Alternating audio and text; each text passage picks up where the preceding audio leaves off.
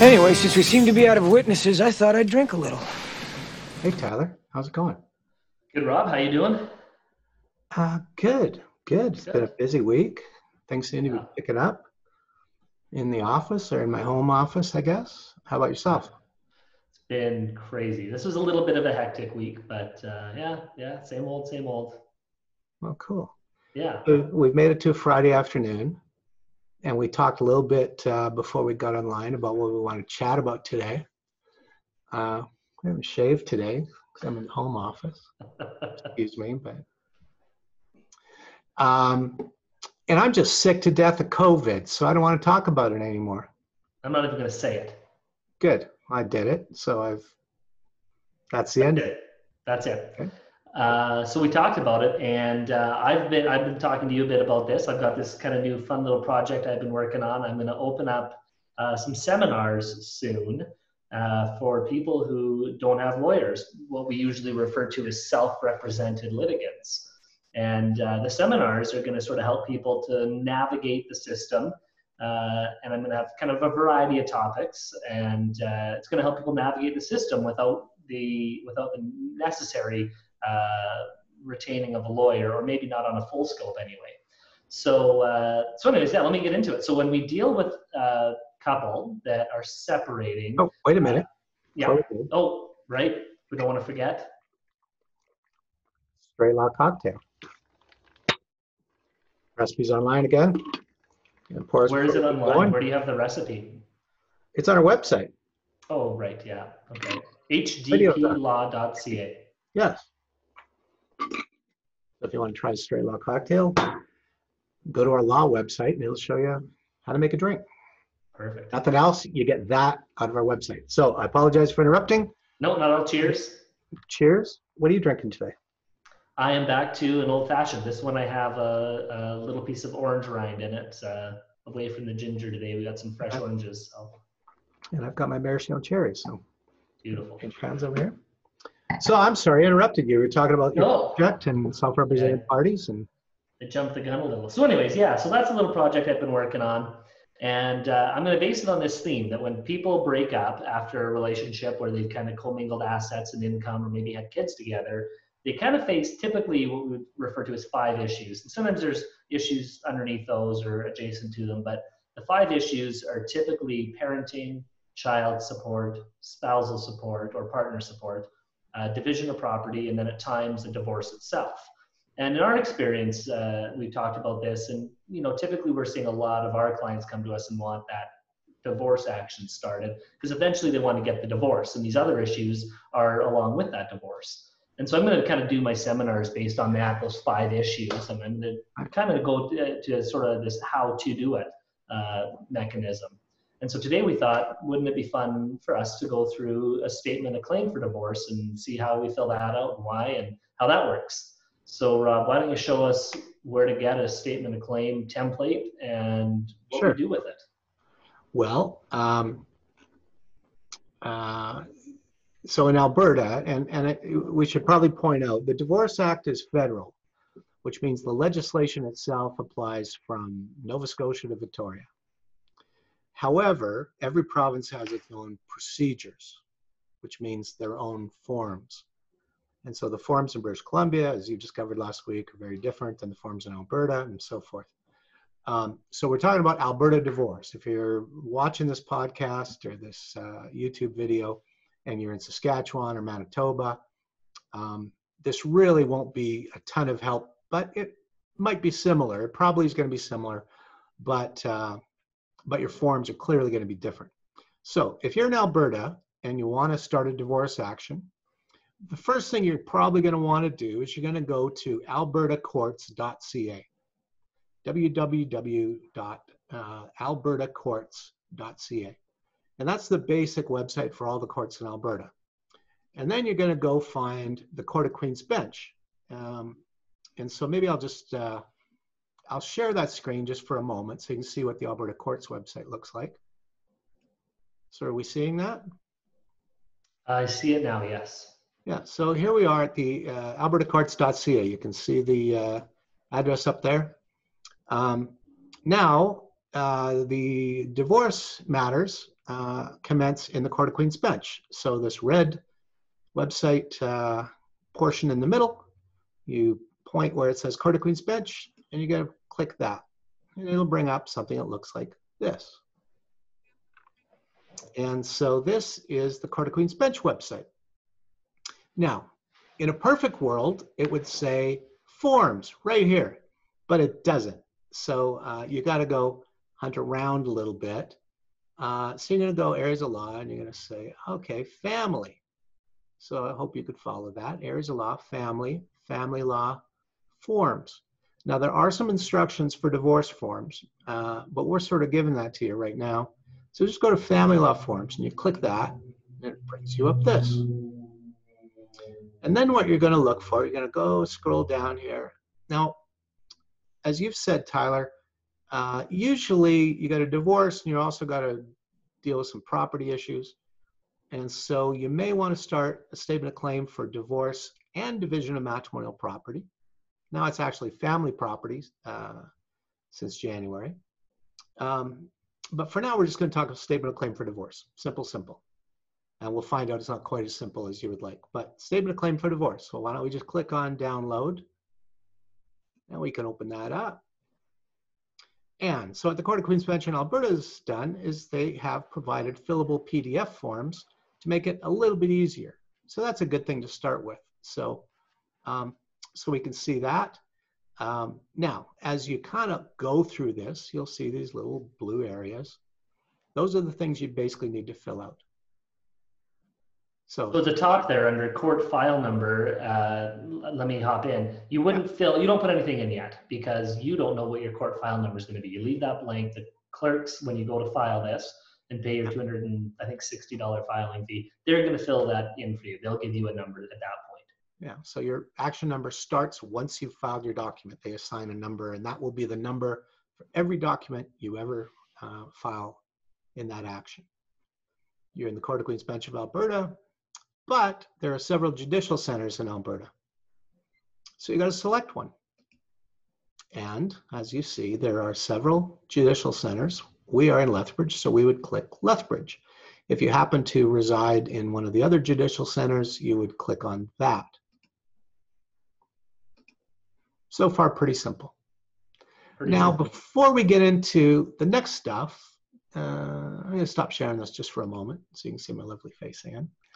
Um, uh, a, a, word of advice um, before you commence your action, I would order a marriage certificate. Now, a marriage certificate is issued by the uh, uh, government authority where you got married. So if you were married in Alberta, you're going to order a marriage certificate from um, the Alberta government, and you can get that from a registry uh, center, basically anywhere in Alberta. If you got married somewhere else in Canada, then you're going to want to contact those jurisdictions and you want to get a marriage certificate. And the reason is too often, even occasionally for lawyers, will commence an action and we don't have the particulars correct the way that people filled their names in on their marriage certificate is how they want the divorce action resolved. And so you want your statement of claim for divorce to mirror what your marriage certificate says.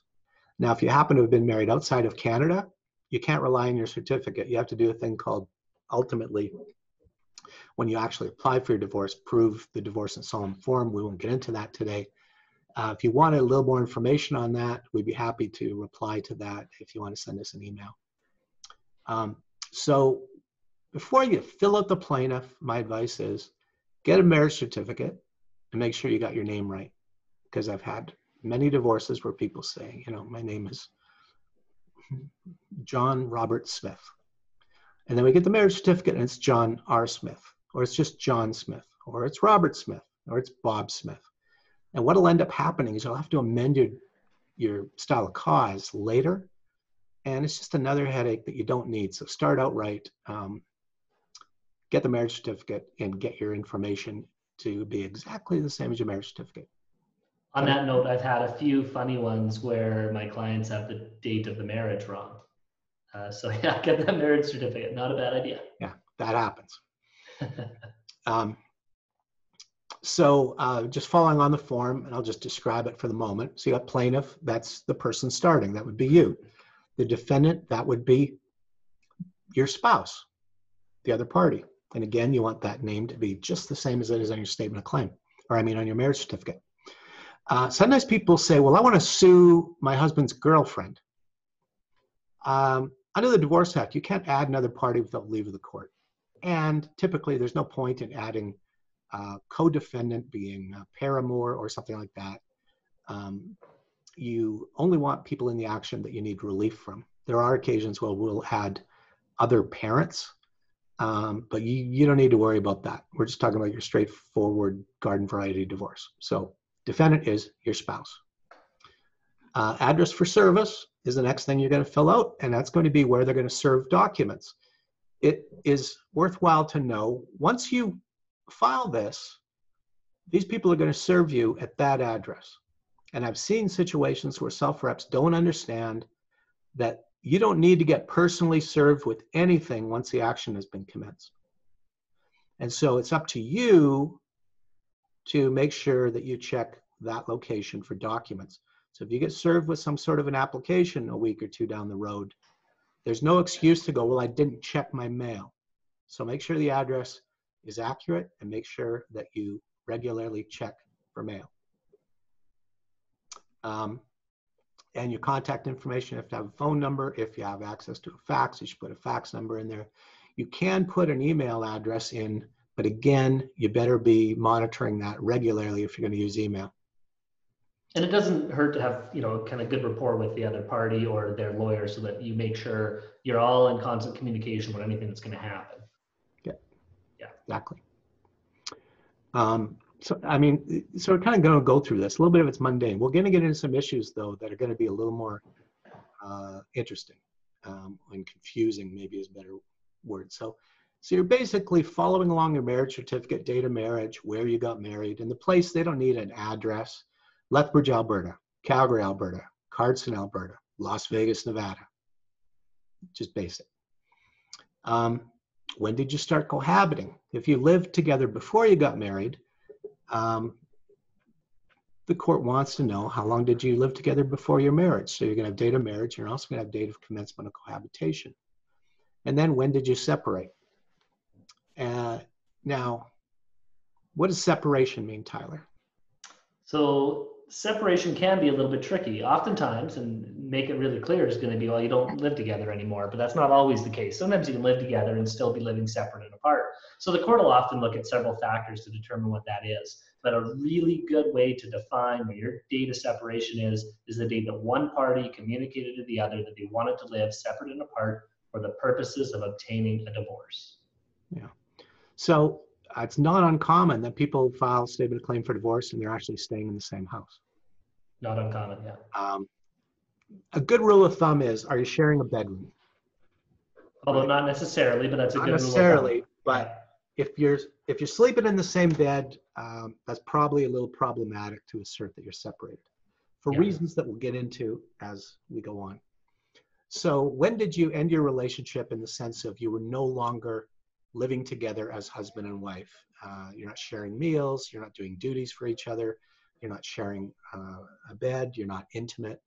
Um, Not wearing are your wedding rings. Of separation. Yeah. And then again, there's some mundane information, but it's important to get it accurate. What's your address, date of birth, place of birth, surname at birth? Fairly self-explanatory. What was your last name, the day you were born? Surname name at date of marriage. That could be different. Sometimes you have a second marriage and you're still using your ex-husband's surname. And what was your marital status? Now, I have a bit of a sort of a, a bugaboo about this because I've seen people say single. Um, single doesn't mean anything. Single means, I guess I'm not married. Um, I still use archaic terminology. If you're a woman, you're a spinster. If you're a male, you're a bachelor if you've never been married before. If you've been married before, you're divorced from a previous marriage. you can't be married at the date of your divorce, that would be called bigamy. Even in southern Alberta, that's illegal. Okay. Even in the state of Utah, as far as I understand. Um, little dig, uh, my former partners are all Mormon. Uh, and the same of course, with good fun, we're just having a good time. Yeah. Uh, so you got to fill all that stuff out. Residence. So the plaintiff or the defendant, and you fill in either or, has been ordinarily resident in the province of Alberta for at least one year immediately preceding the date of the statement of claim. That is rather important, but sometimes ignored. So I have seen lawyers that file a statement of claim and their client's been in Alberta for three months. They've moved here from Saskatchewan or British Columbia. And the problem is you don't have jurisdiction and you can end up losing your action. You lose your action and the other spouse files a statement of claim in Saskatchewan or BC. You got a big pain in the neck because now you got to travel and get lawyers in that jurisdiction. So don't try filing a statement of claim of divorce if you haven't been ordinarily resident in Alberta for at least one year before the day you file it. Um, if that means you got to wait, wait. Now, if you have an urgency, you can seek relief uh, under other legislation, under the Family Law Act in particular, if you need a parenting order or support order. Don't commence a divorce until you've established jurisdiction. Um, and why is that, Tyler? Why do why do they care? Why why is that part of our statement of claim? Uh, it's part of our statement of claim because, of course, you know you don't want to have competing actions, right? So you don't want to have somebody filing in BC and in Alberta, uh, and you want to be able to deal with the property uh, wherever the property happens to be, and that you have to have proper. The court has to have proper jurisdiction to deal with the property issues, um, and of course, it'll matter as to where the children are living if there's children. Uh, as well for jurisdictional issues and for well what are we going to do with these kids yeah and, and my sense is um, we've got uh, separate jurisdictions across Canada between provinces and territories. And inherent in that is the idea that people people could be filing claims in in different places, and the courts waste enough time and resources as it is, without having people commencing an action and they've been in Alberta for three days. Yeah. Just have the court have to make a formal order moving the action back to British Columbia or Saskatchewan, so the concept is if you're going to file a claim, you have to have pretty clearly established that you've got some connection to this jurisdiction Mhm. um, uh, for reasons of efficiency, but also for reasons of fairness. Uh, if you've been married for tw 20 years in British Columbia and you're in Alberta for a week, you shouldn't think you're going to carry the divorce out in Alberta. So that's why that's there. Uh, then you got to establish grounds. And, and I always find this kind of curious personally. Um,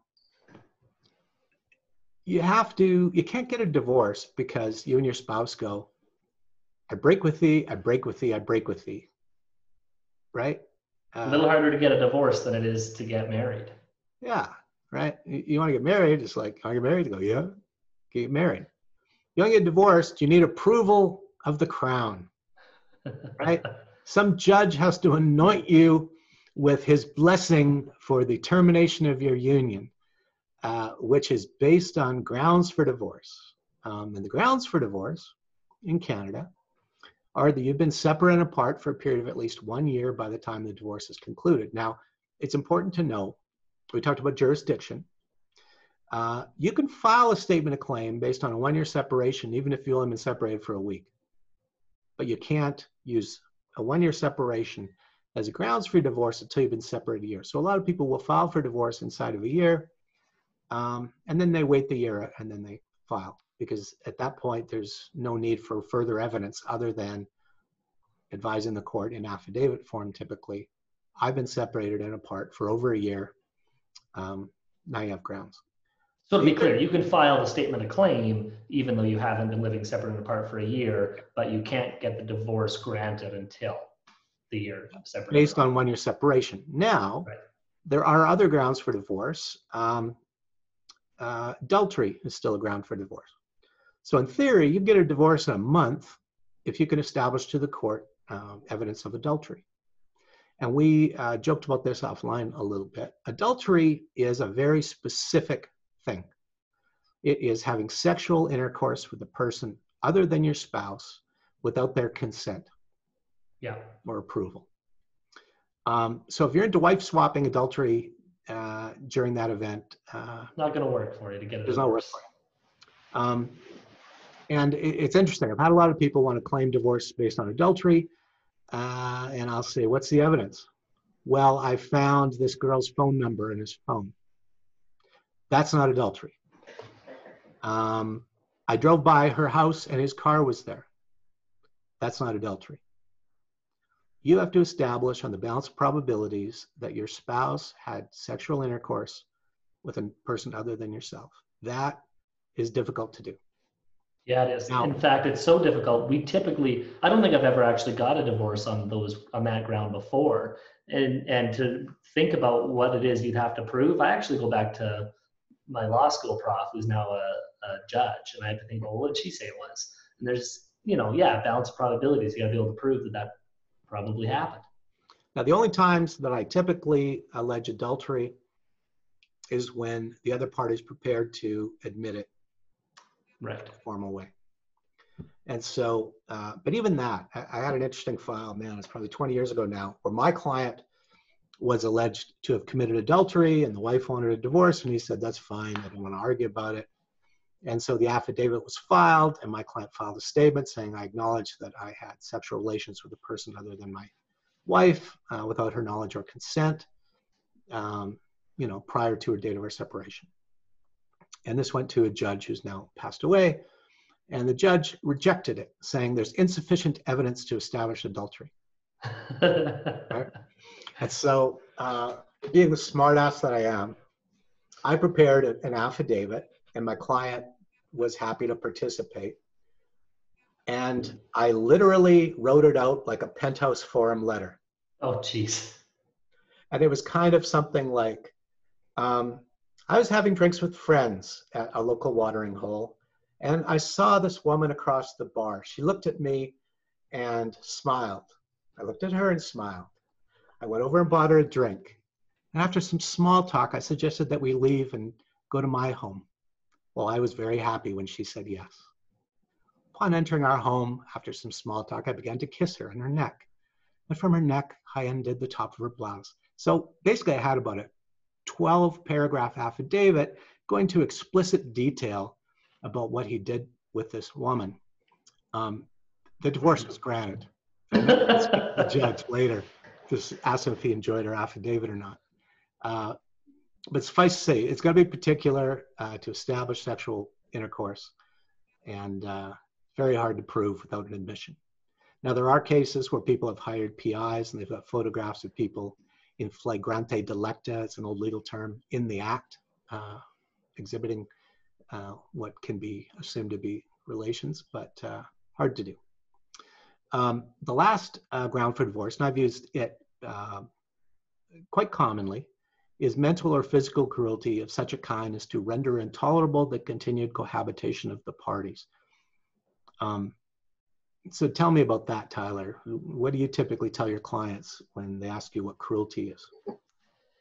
Yeah, so I mean, it's got to be uh, again, you got to be able to prove it, and you got to be able to prove it uh, to the degree that, of course, it was it would be intolerable to live together. Uh, so typically, unfortunately, you know, psychological type of badgering and whatever probably isn't going to constitute it. Uh, of course, you know, uh, the courts do take physical assault pretty seriously, sexual assault's taken pretty seriously, um, you know, and, and there's got to be sufficient proof. Now, I also always tell my clients, uh, especially if they're already living separate and apart, you know, chances are good that this divorce is going to be processed at least a year out from living separate and apart in any event. So we can allege it, um, but we can typically rely on the fact that they all have lived separate and apart for a year uh, prior to the divorce being granted. But I think it's important maybe to let people know if you don't want to wait a year, and sometimes people don't, and sometimes people are actually getting married again. Yeah, there's a good reason. Yeah. Insane, but it happens. I would Mhm. highly discourage it. But um, what what I usually say to clients, and, and I've probably done uh, more of these than you, um, Mhm. it has a objective and a subjective element. And the objective element is is the treatment that you are complaining of treatment that most people would find to be offensive or something you shouldn't have to tolerate. So, to use two examples, um, my spouse punches me in the face. I don't think there's anyone in the world that would say, objectively, why are you complaining? But um, my husband chews with an open mouth. Okay, uh, mm, some people would find that offensive. Is that the kind of thing you shouldn't tolerate in a relationship? Hard to say. So there's the objective element. And we hear a lot of things on that continuum, on that Yeah. line. Uh, now there's a subjective element. So once you've established that these are the things this person has done that most people would find to be uh, offensive and, and not tolerable, how did it affect you specifically? What was your subjective uh, experience? And this is where you say, okay, they did this, that, and the other thing. And this is how it affected me. This is how I felt. And typically, I've never had a divorce rejected on, on grounds of cruelty, not once in 34 years, because uh, I pay attention to that objective and subjective element. And the subjective Mhm. element, um, and you don't make anything up, you, you don't put crap in there that's not true, but the subjective element typically is um, I was depressed. Um, I withdrew from friends and family. I lost weight. I gained weight. I had to go on antidepressants. I was receiving sleep medication because I couldn't sleep. My employers asked me on frequent occasions why I wasn't concentrating at work. So there's there's some subjective uh, ex- exhibition of it was hurting you, and if you Mhm. marry those two things together, um, you're probably going to be able to establish cruelty uh, based on even what might be called mildly offensive if it's a perpetuating thing. I had a judge I was tootling around with that once said to me, You give me any marriage of more than five years in duration, you put on one page everything that person did that hurt your feelings and made you feel less than, you're going to establish grounds for divorce. And so the reality is, if you want to get a divorce inside a year, uh, very few cases am I not going to be able to make a case out for cruelty because people typically don't get divorced when they're happy. Um, so uh, that's grounds. And then you have to declare uh, is there any possibility of reconciliation? And the form with the uh, um, Court of Queen's Bench doesn't even give you an option. That's just already filled out. So if you're filling this thing out, there's no possibility of reconciliation. You can't get a divorce if you're thinking about maybe getting back together, is the theory. Now, that then leads to bars for divorce. Remember, we talked about you can't just make stuff up. Um, you have to declare that you have not colluded to get a divorce. So, with respect to one year separation, you can't just go, well, let's just say we've been separated a year, and then we'll get a divorce. Because that would require you to swear an affidavit, and you can't swear a false affidavit. Well, you can, but then you open yourself up to a charge of perjury, which probably isn't worth the extra six months or something, and you're Right. getting a divorce quicker than you otherwise would. Um, if your allegation is adultery or cruelty, you have to also indicate, and it's basically a X box, that the plaintiff has not connived or condoned the grounds complained of prior to bringing the action. Uh, again, that doesn't apply to one-year separation, but if you've alleged cruelty or adultery, you have to check that box.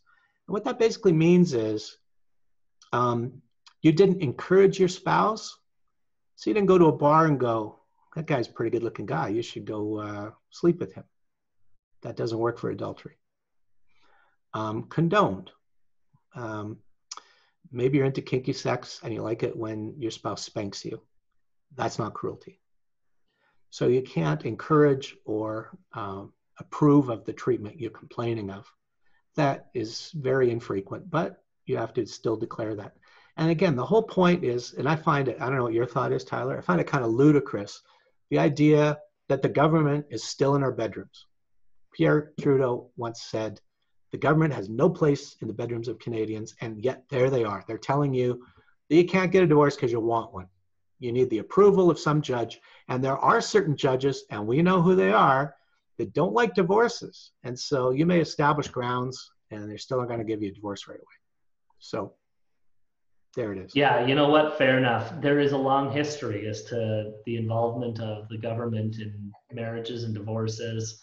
You know, and I think it was in 1977. Prior to that, there was no such thing as a no-fault divorce. You had to have either adultery or cruelty. Um, so it's a long history. We won't get into it, uh, but there it is. Yeah, in my case, I graduated law school in 1985, um, and Divorce Act, new Divorce Act, then new, came in 1985, but there were still divorces that had been filed prior to 85. And I remember the first couple years, you had to go to court to get a divorce, even if everything was agreed to. And you'd put your client on a witness stand, and they would have to get up in front. And, and uncontested divorce court was a busy place. And you had to get up on the witness stand in front of a bunch of people, and God forbid you're alleging cruelty. So now you're going to give evidence in front of a bunch of strangers as to what your husband or your wife did that made you feel small. Um, now, since 1985, you can, if it's not contested, you can get a divorce by affidavit evidence. You just submit these documents to the court. Um, so uh, my, my take is it's it resonated still with religious objection to divorce. Um, yeah, I think you're right about still that. felt that the, the constitution of marriage had a solemnity that should not be easily terminated in some religions more than others. Uh, Catholics, for example, very opposed to divorce. Um, and, and so the government, uh, fighting as they do with their own popularity, uh, was dragged into the 21st century. And they're Mhm. still not already there in terms of, look, I don't want to be married to this woman or man. Um, I'm not sure why I need a judge to tell me that's okay, but there it is. Mm-hmm. And behind that, there's this idea of public policy, right? Where we want to value the institution of marriage. We don't want to break it up very easily. But then on the other side, there's public policy. Maybe it's shifting or changing. Maybe it's always been there that, of course, we don't want to keep people in relationships they don't want to be in or tied in these economic unions they don't want to be in or whatever. So maybe public policy is changing or maybe it was always Well, I mean, it's the don't know. same. It's the same bullshit that we heard when people were objecting to gay marriage. Right. Oh, the institution of marriage is the foundation of society. And when Yeah. you do divorce work for I don't know 20 or 30 years, you see how little people really respect the foundation of marriage, in some cases. And so I, I always found that a little bit offensive uh, as being used as an argument because it was uh, on Mhm. the gay marriage issue. Yeah, Um, true. anyway, we digress. Let's keep going. Uh, then you got to fill out particulars of your children. Um, and any child in which the uh, you have that the other spouse stands in the place of a parent.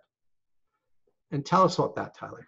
What So, and look, essentially, the, the court's just going to say, look, upon the breakup of a relationship or, or a marriage in particular, we want to make sure the kids are cared for. And they want to make sure those kids are cared for by way of child support, uh, payable usually from the non custodial parent to the custodial parent. And they don't care whether that parent is the biological parent or what we call someone who stands in the place of a parent. Uh, if you're a stepdad or stepmom or whatever, uh, you've got an obligation to support those kids, and those kids uh, uh, have the right to be uh, to benefit from your income and from and from. Okay, what you but wait a minute. If if the father of that child is already paying support, I don't have to pay Mhm. support? Yeah, there's a good chance you're going to pay something. Really? Now, it might not be full support, right? It might not be full support uh, as far as what, how we calculate child support typically. Uh, but yeah, yeah, step parents pay support for kids. So for child support purposes, you could have more than two parent, two fathers, for example. That's right. How many fathers could you have in theory? I guess it's unlimited, uh, except maybe as to time, how much time a person has. Uh, yeah, so that's so the case law does actually vary a little bit, uh, all the way from the Supreme Court and the way it's been dealt with. There were some Supreme Court cases, and then Alberta Court of Appeal cases, and then there was this institution of what we call the child support guidelines, and now there's been some more cases, and the way that they deal with it has differed a little bit. But uh, but yeah, step parents, you, got an obligation to support those kids. So, uh, and, and that's a good. And, and, and the lesson is, if you're gonna marry somebody with very young children, you need to understand that you're not just marrying them, but you're marrying their previous children if they live with you full time. And if things don't work out, there's a pretty substantial chance you're gonna have a support obligation, not just for the children of your relationship, but for any other child that lives in your home on a, on a significant basis. Now, so you list the kids and you list anyone who you're either of you is in a position of parent to during your relationship. Um, and then you're going to propose custody. Um, what do you put in there, Tyler? Well, custody is going to refer to uh, not just how you want to how, how what the parenting arrangement is going to be with the kids. It's it's more in depth. It's parenting rights about these kids and parenting obligations about these kids. And so typically, uh, we would want to share joint custody. That's an ideal situation where both parents are going to, or all parents, if you will, are going to be able to participate in the kids' lives in a meaningful way and make decisions. Uh, but if there's reasons that that's not possible, uh, the relationship is such that there's, it's just impossible to make decisions with that person, uh, or that person has had little or no involvement with those kids for a particular amount of time. Uh, lots of reasons that you might say no, no. Uh, plaintiff wants to allege that they want sole custody. Um, so I guess that's a decision you got to make.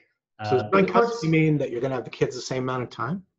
no, no. So that really the custody portion is going to refer to the rights and obligations of the parent, not just in relation to parenting time. It's going to be more about decision making for those kids. Okay.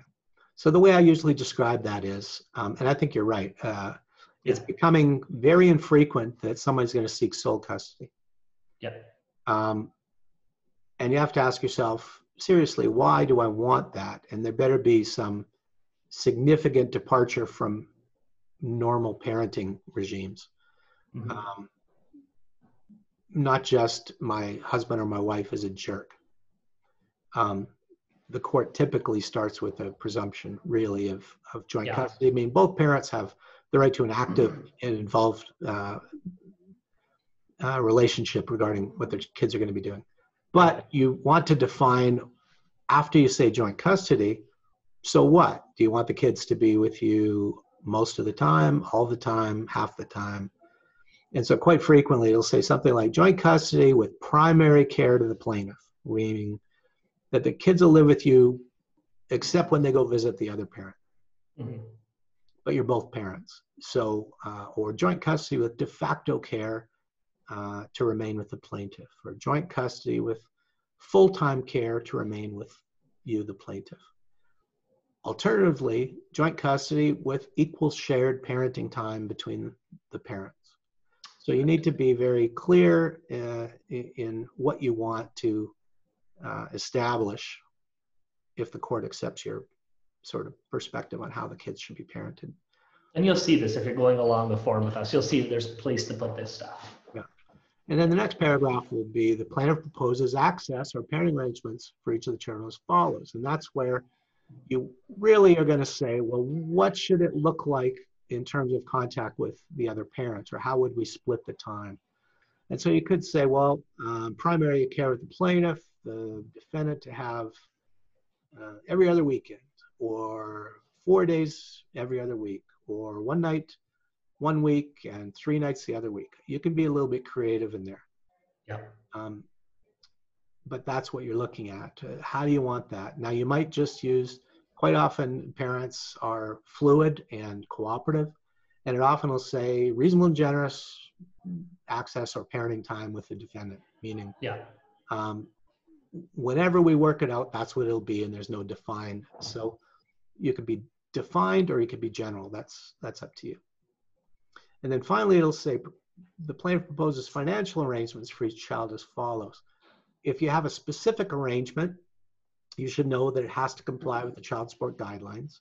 So you're going to want to look up child support guidelines and compare the other party's income to what you've agreed.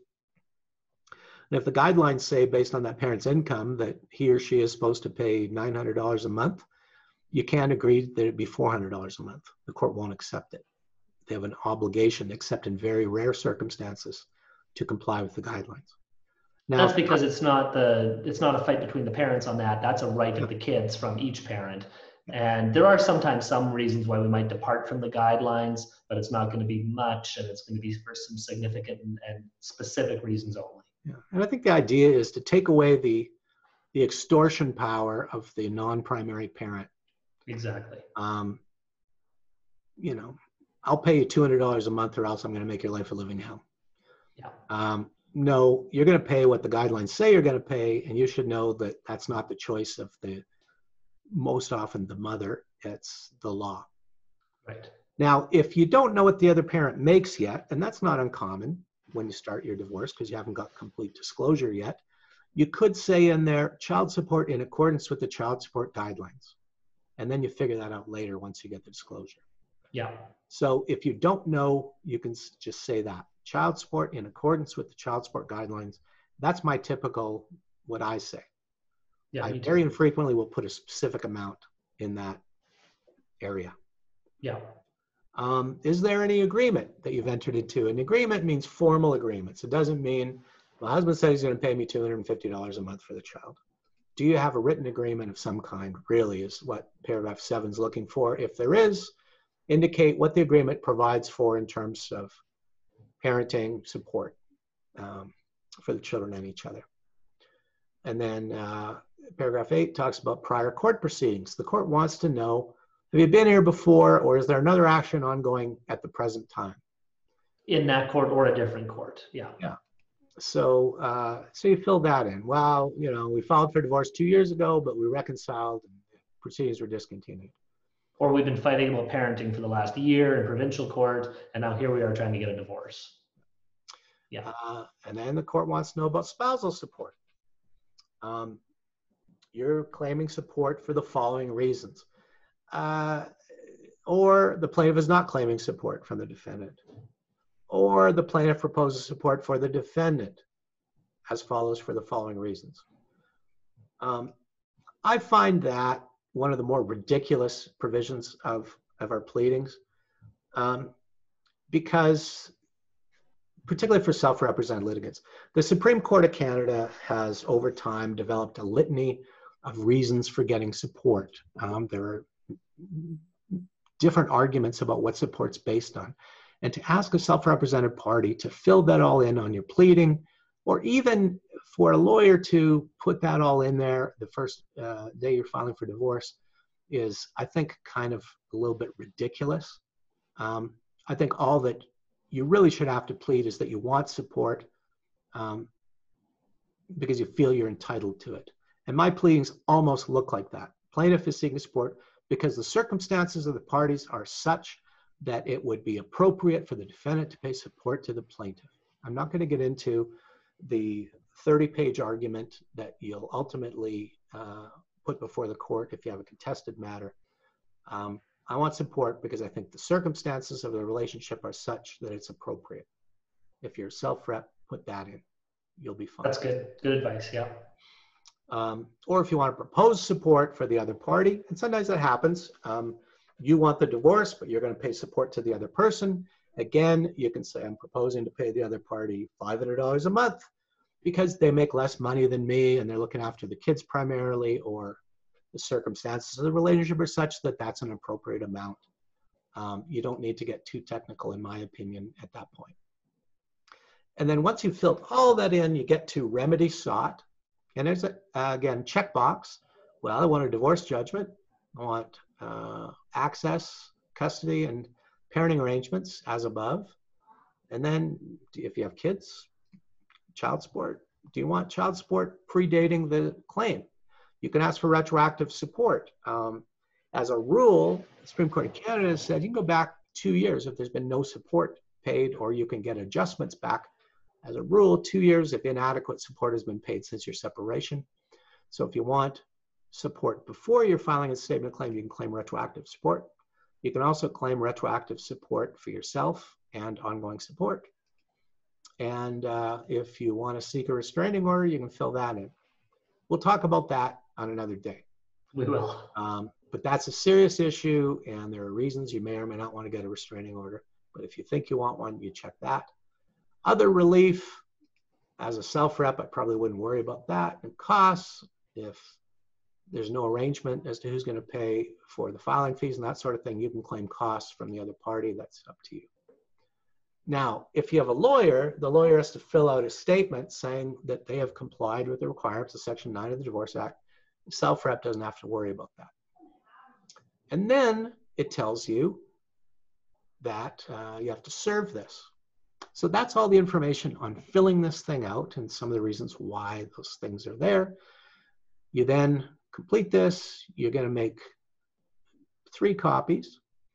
You take that into the Court of Queen's bench. You pay them the filing fee. It says 260. Is that right? It's 260. Yeah, yeah. 260 bucks, and they stamp it, little court stamp, and they give you back two. And you're going to want to deliver one of those to the other party. And Anybody in the it- world can do it except for you. Yeah. Everybody but you. The plaintiff cannot affect service.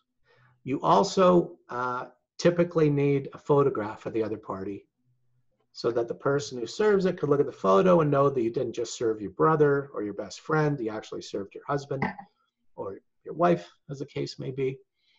Uh, and then they need to complete what's called an affidavit of service, and you can go online, it'll show you how to do that. Um, but once they're served, if it's in Alberta, they have 20 days to file a defense. And if they don't, um, you can go ahead and make your application for divorce, and we can talk about that another day, or you can look online. It'll give you a little information how you put that together.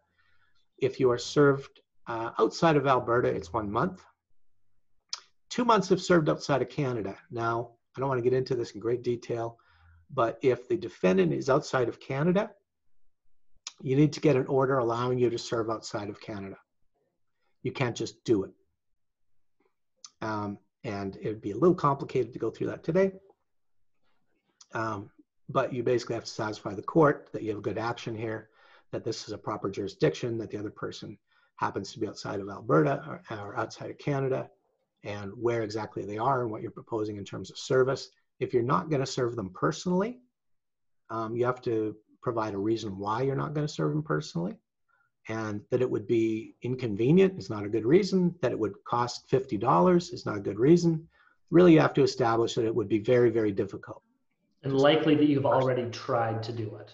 Yeah. Uh, typically, you make the effort to serve personally, and only if you fail do you then go back to court and get an order for substitutional service.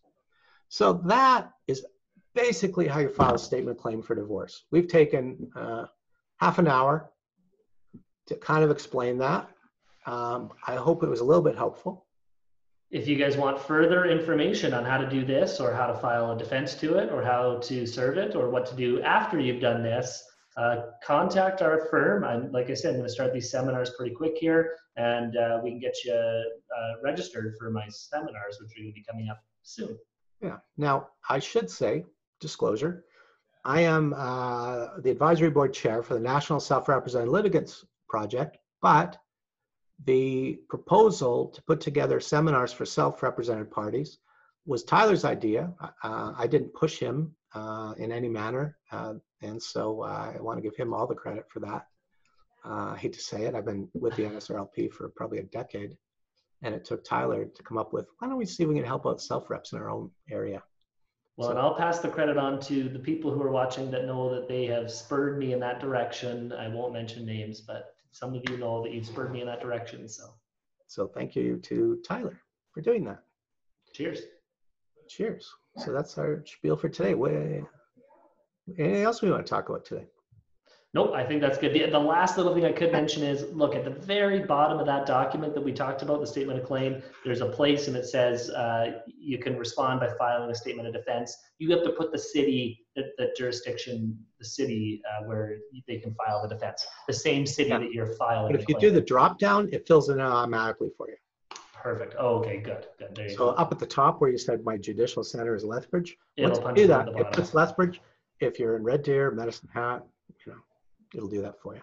Perfect. Uh, so th- that's kind of a nice thing with the court documents. I mean, I think it could be a little bit clearer and the law could be a little less obtuse in some ways, but definitely easier now than it was 30 years ago.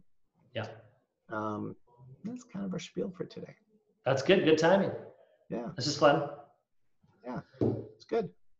Good. Any plans for the weekend? Uh, I have to work a little bit this weekend. I got a few things I got to catch up on. Uh, I got a court action that's somewhere between here and British Columbia, or maybe both that I'm working on. Uh, so, yeah, I gotta gotta get that sorted out a little bit. How about you? Um, I have a little bit of work, but um, nothing major. Uh, going golfing tomorrow, first time this year. Distanced, Very good. you know. Uh, going with my dad, so we can't share a cart. Good with It's kind of shitty because I kind of like driving along with my dad and chatting about this, that, and everything. But uh, Yeah. Still nice that we're gonna get out. And, uh, Yeah. and it's gonna do a little bit of yard work. Cut my lawn yesterday. so, So, Good. so Hopefully it's not too wet, but good luck. thanks everyone. Have a good right. week, and uh, we will uh, see you next week. See y'all next week.